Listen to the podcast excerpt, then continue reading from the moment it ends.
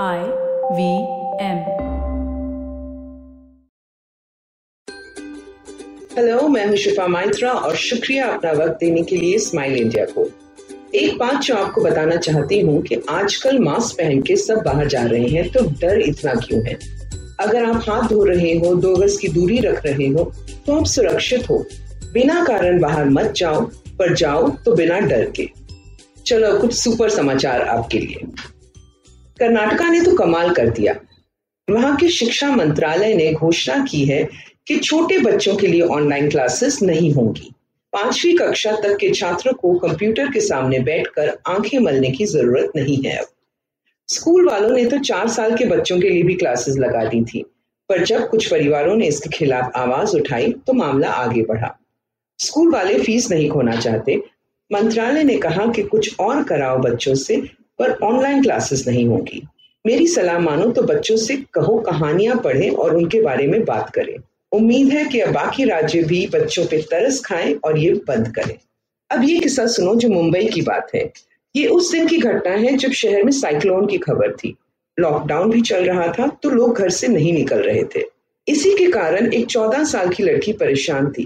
वो अस्पताल में थी और उसी दिन उसका दिल का ऑपरेशन होना था। दोस्तों और रिश्तेदारों ने कहा था कि वो आएँगे रक्त देने, पर कोई नहीं आ पाया। एक पुलिस कांस्टेबल आकाश गायकवाड़ ने यह बात सुनी तो वो तुरंत अस्पताल पहुँचा। सिपाही का ब्लड ग्रुप सही था तो उसने दान किया और इंतज़ार किया परिवार के साथ। ऑपरेशन सही हुआ और लड़की ठीक हो रही है। अक्सर फरिश्ते आजकल वर्दी में नज़र आ रहे हैं। एक और जगह जहाँ करुणा झलकती है सब में, है राजस्थान का वो जिला जहाँ बिश्नोई बसे हैं। प्रकृति के साथ रहना कोई इनसे सीखे। आज सोचा उनकी कुछ रस्में आपके साथ बांटू। औरतें यहाँ मीलों चलकर जाती हैं चूल्हों के लिए पुरानी लकड़ी उठाकर लाने। अगर ऐसी लकड़ी ना मिले तो वो गाय का गोबर इस्तेमाल करती हैं। ताकि लकड़ी का उपयोग ना हो, लोग यहाँ मरे हुए को दफनाते हैं, जलाते नहीं।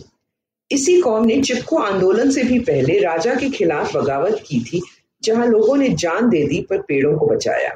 आज भी हर परिवार अपने खेत में एक जगह धान रखता है पशु पक्षियों के लिए और हौदी बनाते हैं जहाँ से वो पानी पी सके। ये सब उनके जीने का तरीका है और इन्हें कोई फ़र्क नहीं पड़ता कि कोई उनकी प्रशंसा करे या नहीं। अब सुनिए ये प्यारी सी पहल जो शुरू की गई मुंबई में महाराष्ट्र के उन सरकारी डॉक्टरों के लिए जो महामारी से पीड़ित मरीजों के लिए काम कर रहे हैं। इनमें कई मेडिकल स्टूडेंट्स हैं और नए डॉक्टर्स। ये महीनों से लगे हुए हैं। इनके पास वक्त कम होता है पर अब उनके बारे में कोई सोच रहा है। मुंबई स्थित साइकेट्रिस्ट डॉक्टर सईदा रुशीदा ने शुरू किया है स्टार्स मीट हीरोज नामक एक कार्यक्रम, जिसमें रोज कुछ रेजिडेंट डॉक्टर्स वीडियो कॉल के ज़रिए एक घंटा बात करते हैं किसी फिल्मी हस्ती के साथ। डॉक्टर्स स्टार से सवाल करते हैं, अपने संदेश पहुंचाते हैं आम लोगों तक और स्टार्स उनका हौसला बढ़ाते हैं। उन्हें यकीन दिलाते हैं कि असली हीरो वो हैं। अभी तक नुसरत बरूचा जॉनी लीवर, इम्तियाज़ अली, अरशद वारसी, तुषार कपूर, कुणाल केमू, जावेद जाफरी और न जाने कितने लोग आ चुके हैं।